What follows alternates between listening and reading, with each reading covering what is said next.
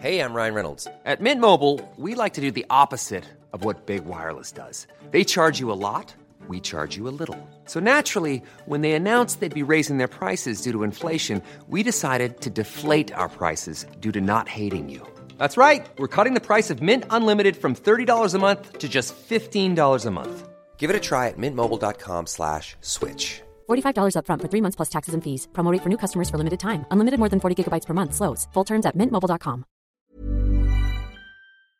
Hi, this is uh, Gabriele Marcotti. And if we sound a little bit different this week, there's a reason for it. We, we taped what I thought was an excellent podcast with uh, Oli Kay and Julian Lawrence joining me this morning. But unfortunately, we were hit by the technical snafu from hell. Uh, we lost our entire recording. And so uh, we were very grateful to, to Gary Jacob and, and, and Ollie and, and the others who came back on. We did our best to uh, to cobble together some form of podcast, and uh, uh, we hope that uh, this will tide you over until next week when uh, hopefully we won't have any of these nasty technical issues. You're listening to The Times. Go to thetimes.co.uk. Every goal, every game, everywhere. The Times and the Sunday Times. Now with goals. Hello and welcome to The Game, the football podcast from The Times.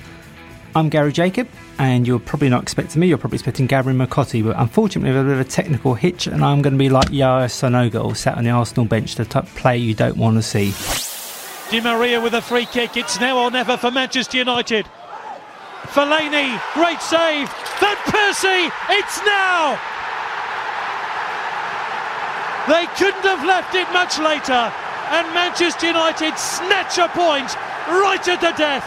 You're, you're at Old Trafford yesterday, Ollie. It, it was a it was a, a, a very good game. One of the best games of the season so far, I would say. I can understand Mourinho and, and Chelsea feeling that his, his team were robbed and, and that, that, that they deserve better because I, I thought they played very well. They they looked like champions in waiting, really, but but they, they were just frustrated at the end by the the, the Van Persie goal, and, and it probably was a relief to the rest of the Premier League, really, because it, it, it did look like Chelsea were about to gallop away into the distance. Mm. And it at least uh, keeps them just about within reach because they, if you look at their performances, they, they, they do look like um, a team who, who can go all the way in this title race. Chelsea have conceded some late goals this season. Obviously, there's one at City, one yesterday, and there's one at Palace, which made a bit of a nervy ending. Do, do you do you sense there's any particular reason for that? I mean, people will remember Mourinho's first spell, as once it was 1 0 up, you'd expect Chelsea to go and win 1 0, maybe 2 0, but he shut up shop. Do, do you think there's anything perhaps different about this team?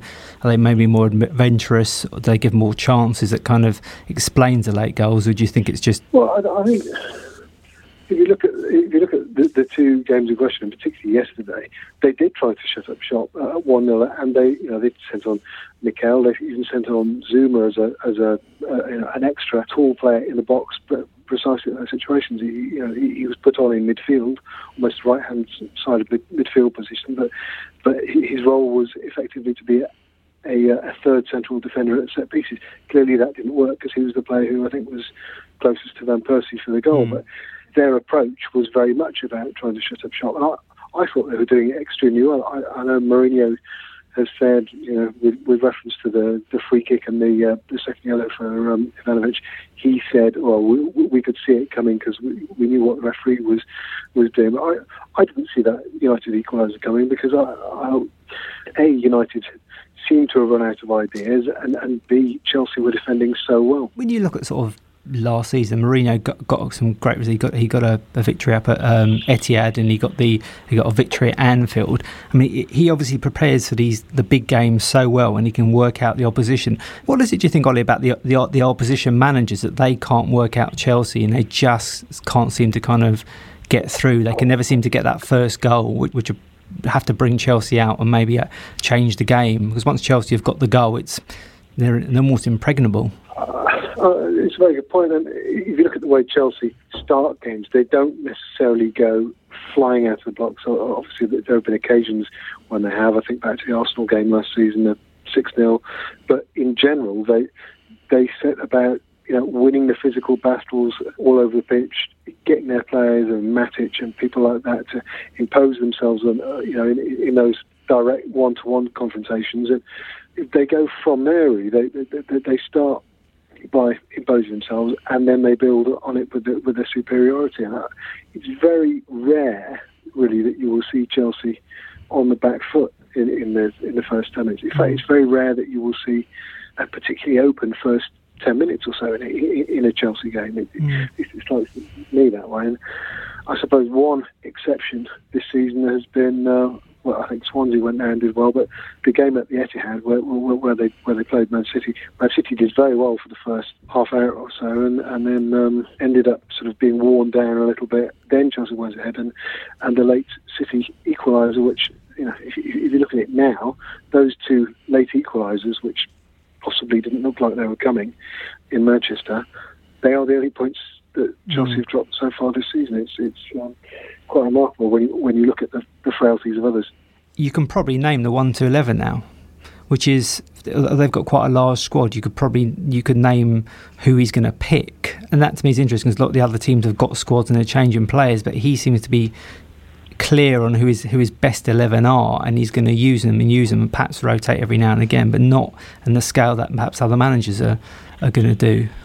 No, he, he, likes to rotate a little, doesn't he? He likes to keep keep particularly that, that sort of front four players. He, he likes to rotate things around there just to make sure um, that they don't run themselves into the ground mm. because he does like Oscar and, and Hazard to, to do perhaps more running than would normally mm. have come naturally to them. So I'm sure Schürrle will get a lot of games. I'm sure Remy and Drogba will share the workload with uh, Costa over the course of the season. I'm sure Fabregas will take a rest at some point, and Mikel and others will come in. But it's it's it's a it's a strong it's a strong old squad. Did I mean you, you mentioned Fabregas? Obviously, people were talking about Fellaini playing him quite well. How do you see the, the first now we're at sort of the three month level. How do you see the development with, with Man United and Van Gaal and and and how they are they've they've changed over that period? Curious because they seem to have changed a number of times. Really, I mean, it's not yet entirely clear what kind of direction tactically that they, are going to take on and personnel wise they're going to take. Um, looking back, I think we can probably disregard that first few games before Falcao and Di Maria mm. and, and Rojo and, and, others came in, and when, when they were playing with a with a back three, which just didn't work, they had terrible injuries at that time. I think we can dis- disregard those in terms of the long term trend with, with, with United, but they overall, it's been it's been fairly iffy, hasn't it? It's been. I mean, I think Ferguson said last, mm. night in the interview, he said. Uh, one step forward, two steps back. Yeah. I mean, normally you would say two steps forward, one step back. Um, but I, I, I, would say I, I, don't know whether he got his um, words muddled up or, or, or whether yeah. whether that whether that's really what he feels. But I, I, would say one step forward, one step back, one step forward, one step back, and they have not yet settled into any particular way of playing that, that makes you think we can see the you know the, the, nucleus of a really good team here. And after the money that they spent, I I would say they should be a few points better off than this mm. by now. And I think that perhaps the big consolation for them in terms of the, the, points that they've dropped, uh, by which I mean before uh, yesterday, is, is, that you know Liverpool, Arsenal, Tottenham, Everton, these teams have been um, every bit as inconsistent. Champions League qualification has to be a, a real target for them, particularly after um, after that late equaliser yesterday. But I, I, do feel that they should be aspiring to to be better than they've um, they've produced so far. It really has been an absorbing second half. Valencia, Cresswell, it's a brilliant cross. Sakho, did it cross the line? It did.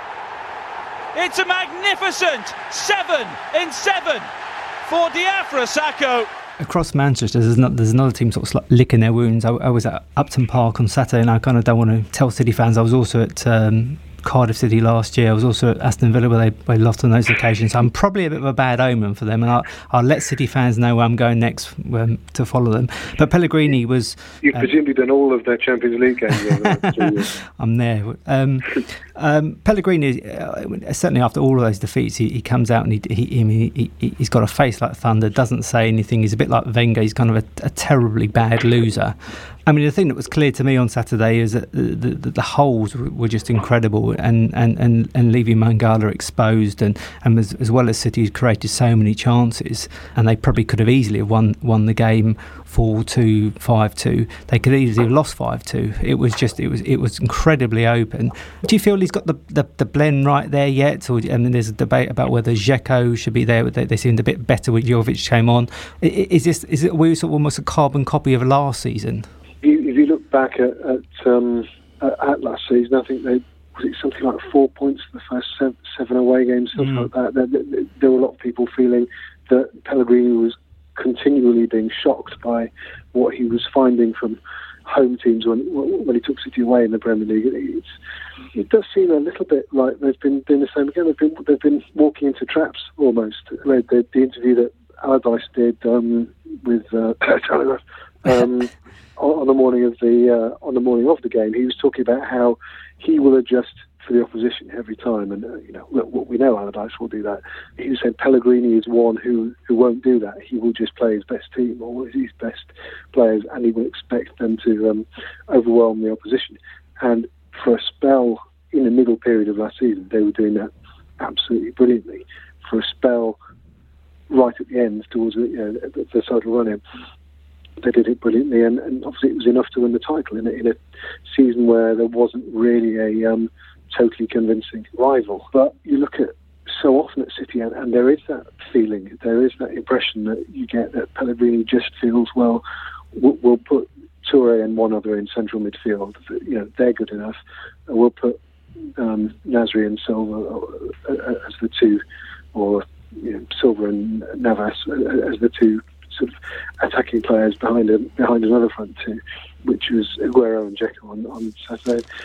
At times it does leave them very open, especially when Toure's not playing terribly well at the moment, especially when Fernandinho and Fernando haven't really had the opportunity to build up any kind of partnership. And it does seem complacent at times with with uh, with the way City approach matches, and, and they you know they have this plan A which works brilliantly when they're able to play games on their terms, but when they're knocked out of that. You know, they're, they're knocked out of that comfort zone almost. I, I think they they struggle at times, and uh, you know, there are various individuals, not least um, Toure and, and company, who, who, just aren't playing as as well as they can be. I mean, this is obviously a, a criticism which has been labelled at Wenger over the years. He's never a plan B. He has a certain style of playing, and he will never adapt to, to opposition. When Mourinho and various other managers have, have found him out, he still doesn't adapt. So it's it's it's kind of interesting. They both have that kind of that quality or, or not quality, that characteristic. I mean, one, one thing's going to be clear on Saturday is that Toure didn't really have any responsibility to stay in front of the back four and would, would happily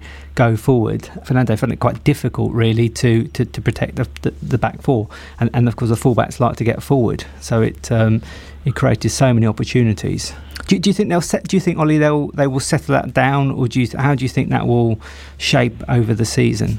Well, I, I know that the the idea behind uh, signing Fernando this summer was that was that particularly in the Champions League, particularly in the bigger games, they wanted the option of being able to play Fernando and Fernandinho as a as a two to stop themselves being overrun in midfield, and to play Toure for the further forward, you know, behind one striker, probably Aguero more, more often than not.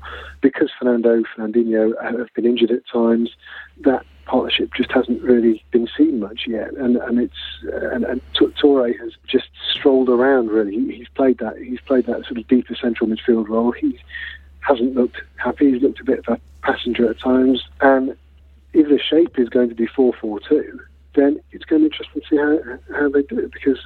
At the moment, Toure is, is, is not playing well. Fernandinho isn't, isn't looking like the player of last season. Fernando is, is still trying to adjust. And if you were looking at the City's uh, midfielders this season, you'd say the best two so far have been Lampard and Milner, who, who were probably the two who started the season thinking that they weren't going to, to play at all. So it, it's a it's a strange one with City at the moment. If we sort of move to to West Ham, I, I think people have probably you have to go back probably 10 years to find a mood so effervescent and, and, and, the giddy feeling at Upton Park at the moment. Probably Pardew's time and, and, and, and the year where Tevez was scoring all the goals to keep them up.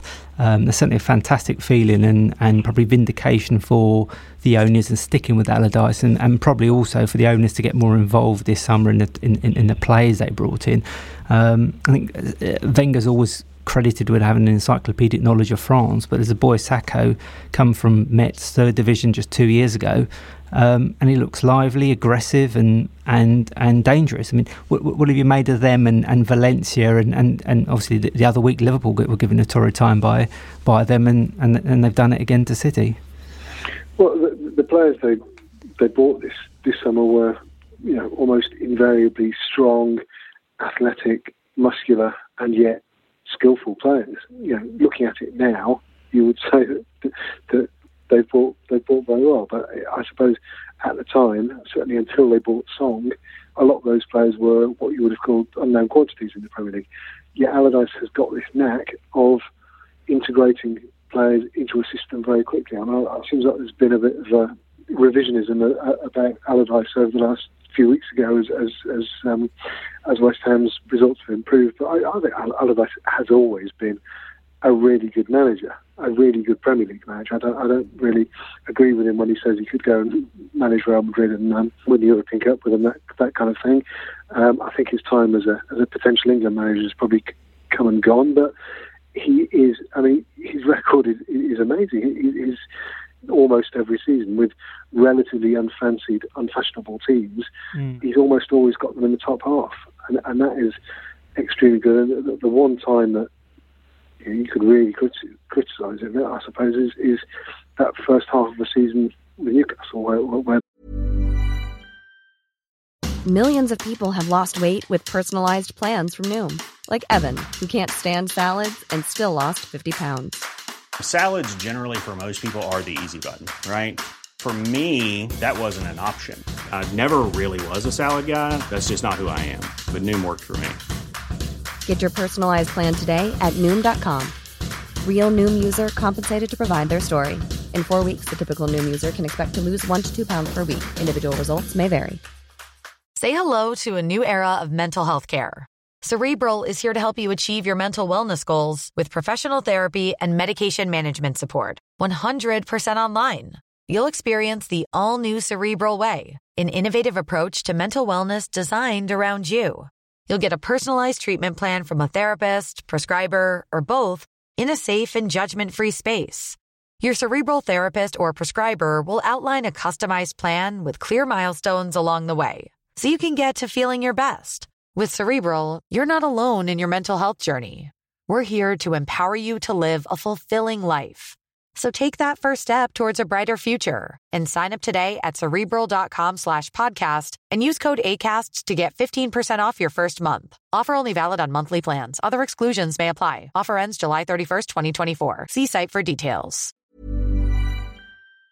They were going nowhere when he got sacked in the January, but they, but they, um, they ended up going further downhill after that, didn't they? And they ended up getting relegated 18 months later. So yeah, he will always have his critics. It's not it's not for, for every club, it's not for every fan his, his approach, but he is far more flexible with his approach than than people have ever given him credit for. And I, I, I think we've seen over the last few weeks and few months that this is a, a West Ham team who will mix it up at times, but they are they're playing football in a in a an appealing way, and it's and it's winning football, and it's competitive football, competent football, and that's what fans like. West Ham fans don't want to go there and applaud sideways passes, but but see their team, know, beaten every week, as was happening under Zola and was happening under Avram Grant and Curbishley at times. You know, they, they, they, want to see proper, proper aggressive, competitive football, and that, that, that's what they're seeing at the moment. Newcastle look full of invention here. Cabella Perez! Oh, they've come from behind and lead 2 1. And once again, it's one of Newcastle's substitutes who play a major part in the goal. Cabella with the cross. Joining us down the line now is Rory Smith. You were at White Hart Lane yesterday, Rory. I was, yeah. And uh, last week, Pochettino was saying there was no quick fix, but he expects or hopes to get a trophy within two years. Is that feasible? Uh, it depends on which sort of trophy it is, really. I would suggest the Champions League is probably out of reach, uh, as is the Premier League title. Uh, they could get a cup, I suppose, but Seven you know, Sister Shields. Yeah, you should have a Community Shield, I guess. No, um, no, the Seven, Sis- Seven Sister Shield. The Seven Sister Shield that that would probably count. Um, Spurs are just can't be choosers and all that. I, I think the thing with Spurs though is that they shouldn't no one measures success in trophies anymore. Do you know what I mean? It's it's it's about getting into the Champions League and then establishing yourself within the Champions League, getting there, staying there. Um, but I think the crucial thing with Spurs, and you'll know this better than me, mate, is that they've got to kind of leave this year almost as a as a mm. development year and kind of build something this season. And the, the worst thing that Spurs should do is what they normally do, which is struggle a bit, have a few setbacks, and sack the manager and start again. I've, I've got a lot of time for Pochettino. I know that kind of how well he's doing with uh, Ronald Koeman's doing with Southampton makes you wonder how much of a part Pochettino played in their success last season. But I, I do believe he's a good manager. He's got he's got a sort of clear, defined vision of how football should be played. And it'll take him a bit of time to, to introduce that. And I think Spurs have to be patient. There will be disappointing results. We, we know, I, I don't really quite get the logic of it, but we know that teams that are in the Europa League seem to struggle a little bit more after their Europa League games. There's no logic for it, but it's obviously Thursday, Sunday is no more exacting than Wednesday, Saturday. But Spurs will have setbacks this season. They will have disappointing results. They probably won't get in the top four, but they've got to understand. Levy, Daniel Levy particularly, has to understand that this is a year where you build something for next year. You're targeting getting in the Champions League in 2016, not 2015. As long as they do that, as long as they show Pochettino a bit of uncharacteristic patience, I think he probably will get there the question is, I mean, with Spurs, that's quite a big if, isn't it? That's uh, you can never be certain that Levy will function that way. He hasn't done in the past. You know, he sacked Villas Boas after a, a, a positive first season, had a few bad months, and then he was gone. And it's happened time and time again. And, and I think the worry with Spurs really is that, that, if, that they're trying to kind of locked in a, in a, a never-ending cycle, a, a repeating cycle of the same thing. Not quite failure. That that's not fair, but kind of going going nowhere really, just sitting fifth or sixth and not quite cracking it the thing they need most of all is time. You obviously followed Pochettino when he was at, at, Southampton. How long did it take him there to reshape things, remodel things, get his imprint? I mean, last week he was he was saying, well, perhaps it was six months, but you probably saw that development. Well, a, it's, it's, kind of a phenomenon that fascinates, fascinates me, to be honest. You, if you get a player who arrives in England and they have one really good game that's on TV against the big teams. So, you know, they, they, they come in, they've been there for two or three months, they've been okay, and then they suddenly play really well against Man City or Man United on a Sky, a Sky game or, in, you know, in a, in a cup game or whatever. Then suddenly everyone decides there and then that that player is brilliant. And it, mm. it works in the opposite. That you look at someone like Demichelis, Demichelis makes a couple of mistakes in, in games that are on television for Man City, and suddenly he's terrible. Everyone ignores the fact that pretty much everything else that he's done has been absolutely fine. You make one or two mistakes and you're written off. And it's the same with managers that there's a bit of a myth about that first season or that first six months, I guess, where Pochettino was at Southampton after he replaced Nigel Adkins. Because they played Man City and beat them, I think, and they yeah. did very well against Liverpool. And that kind of tricked people into thinking that they were that Pochettino came in and had this immediate impact. He mm. didn't. They, he didn't actually win that many games in his first season. He, he got them to safety, and, and that obviously is a, a fine achievement. You can't. I'm not criticising him at all, but there was this idea that he came in, immediate impact, solved it straight away, and they were amazing. Didn't really work like that. He had those, those first, yeah, four or five months, I guess, where he was he was trying to kind of implement his methods, and results were a bit varied because you are changing the way teams have played that that's true of any manager. You get very few managers who can walk into a club and change things immediately. Mourinho maybe can. If you look at Guardiola, even he didn't didn't hasn't done that immediately at Bayern. You know, initially, certainly in Europe at the level that they are, there was a bit of a setback last season. They got battered by Real Madrid. So it does it does take time. The worry with Spurs, I guess, is that there's so many players there that have been signed by so many different managers, mm. and this affected Chelsea for a while they've all been kind of signed by different managers with different visions of football. They've, yeah. they've been through a few different managers, all of whom have different techniques. And I think it probably, I'm not a player, so I can't quite, I can't quite say for certain how they respond. But you wonder whether it, it gets quite confusing almost that they're not quite sure what they're meant to be doing. And it feels like someone like someone like Younes Kaboul, who who at times looks like one of the best central defenders in the Premier League, but suddenly now look, looks like he's, he's got a mistake in him, you know, every, every game. Same with Vertonghen you wonder whether they've almost been exposed to too many different messages and they're a little bit uncertain about exactly what they're meant to do. And Pochettino will need time, I guess, to work through mm. that that period. but that's that's what I mean about about giving about Spurs having a bit of patience and not panicking because if you panic, if you cha- if you look for change constantly, that that cycle will never break. Whereas if you if you just say that this season, fine, they might finish seventh, they might finish eighth if Southampton kind of keep on doing what they're doing, then as long as they don't overreact and think, right, that's it, this isn't working, let's start again, then I, I'm pretty confident Pochettino will get it right. And you saw at Southampton that after a while, his vision of football really did sort of take hold. And you, to some extent, you can look at something he was asked after the game yesterday. Someone asked him if he if he regretted leaving Southampton, given how well they're doing, and he laughed it off. You can tell he was a little bit annoyed by it. He muttered something in Spanish after the game, after the press conference to Jesus Perez, his um, his assistant, and it was. It, I don't think he was particularly impressed by the line of questioning. Put it that way. Um, do you feel you can you can say that either he shouldn't have left Southampton, or you can say that Southampton are actually benefiting from a lot of the methods he put in place, and that Koeman's continued them. You can spin it either way. But the crucial thing is that, yeah, I think for that squad that's had all these different managers, they need time. They need time to understand a, a, a new man's methods, and they need time to almost, I guess, have faith that it's worth learning his lessons because Spurs the last four or five years, it probably isn't. You might as well just let the new manager come in, see what he does, not really take it on board, and then in a few months he'll be set. Do, do you feel from, from seeing him that they've got the resources to play how he wants them to play? Whether Capoue can play that kind of pressing game, whether whether some of the others that he's got in midfield can actually play that game that he wants that he had at Southampton, or do you feel that there were players yesterday who just aren't going to be able to adapt to that style and are going to be cleared out in the summer? Yeah, that's that's possibly the problem. That there's a few that aren't that are good footballers. Capoue's a good footballer. Whether he's quite right for that system, I'm not sure. There's a few others in there. I, I, Ryan Mason, actually, I thought was quite good yesterday. He he he looks like quite a good player. Yeah. Having had that weird kind of background that, that Andros Townsend had as well, where he was just loaned out all Absolutely, the time. yeah.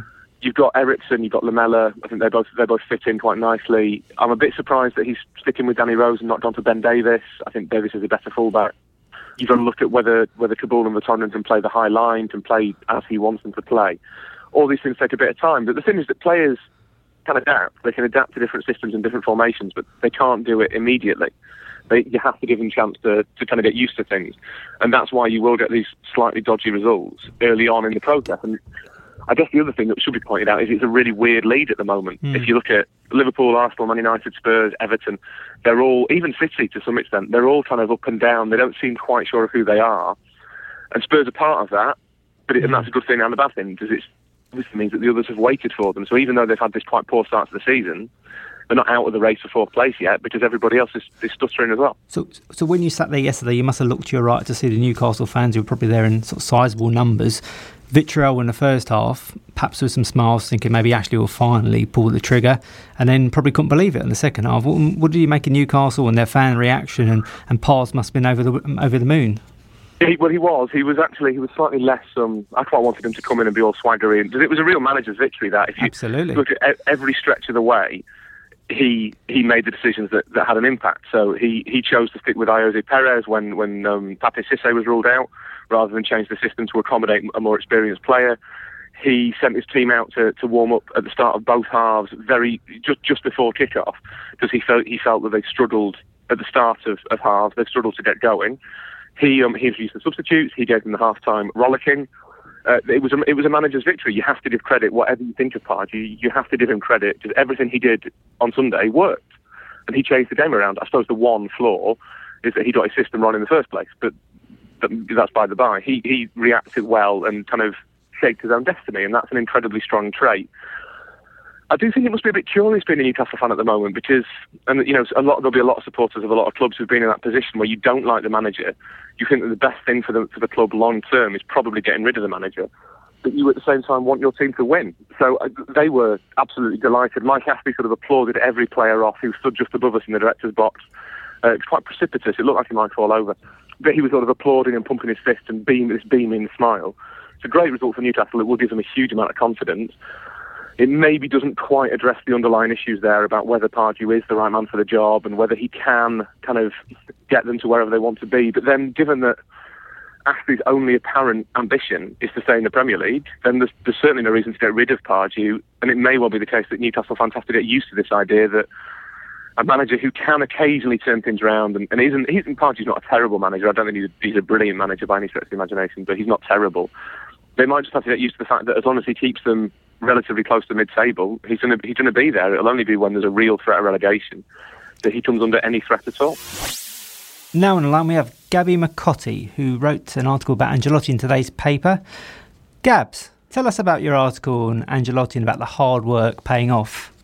It, it was really uh, prompted by um, my, my, my, fascination with um, with the situation at Real Madrid, where you know we, we talk about balance and we have certain ideas of of uh, of players, and you know we label them. This one's a defensive midfielder. This one's a winger. This one's an attacking midfielder. But you know, while players undeniably have certain qualities, certain characteristics, you know, ultimately they're they're guys out on a pitch kicking a ball.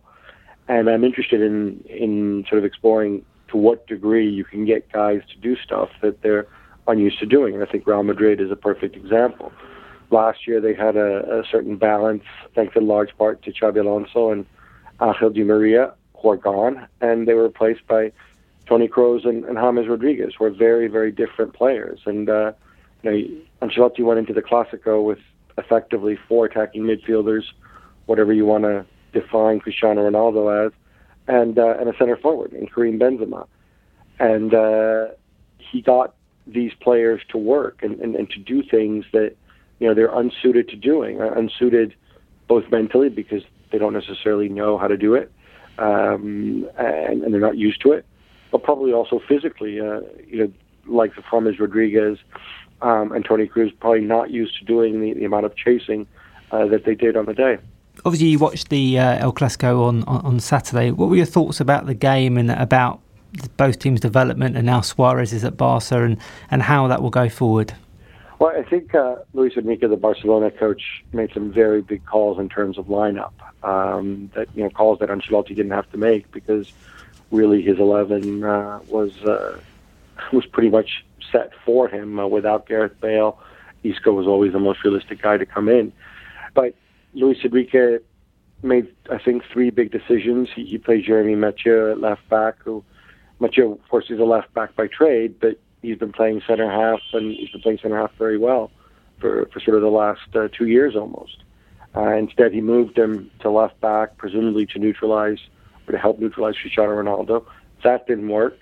In midfield, he went for the experience of Xavi in place of Ivan Rakitic, who uh, probably uh, has been uh, um, arguably Barcelona's best player this year.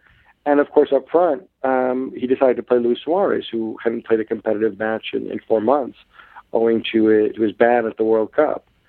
And I think you probably could have gotten away with one of those decisions, maybe two, but all three, that was just too much, and they sort of had a, a cascading effect. The front three of, of Barcelona didn't track, and crucially, they didn't press either. I think a lot of that has to do with simply not being uh, used to playing with each other um, you know, which is something that, that will come in time. Uh, Xavi got overrun in midfield, and, and again, that was made worse by the by sort of the dysfunctionality of, of the front three. He was put under far more pressure, and you know, at his age, he wasn't up for it. And Mathieu simply had a very poor game at left back, with the exception of one driving shot, which Casillas saved well. Um, he didn't, you know, he really contributed very little at both ends of the pitch. So I think in in some ways you know, Luis Enrique got those things wrong. Although, all that said, on the day, given how well Real Madrid played, I, I'm not sure that, that, that even with different decisions, there would have been a different outcome. Thank you so much for your time, Gabs. And I know you'll be back here in the studio next week, and I'll be elevated back to my flat to work. As I described at the start of the show, I'm like Yaya Sanogo and you're Thierry Henry, and um, you'll be back in the hot seat next week. I certainly hope so. Your subscription to The Times and The Sunday Times now comes with access to every Barclays Premier League goal. Refresh your app, choose your team, accept notification, and you're away.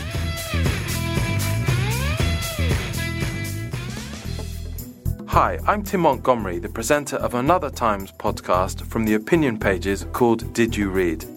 It's the perfect weekly snapshot of some of the best writing in the newspaper. Find out more by heading to thetimes.co.uk slash comment central and search Did You Read to subscribe on iTunes.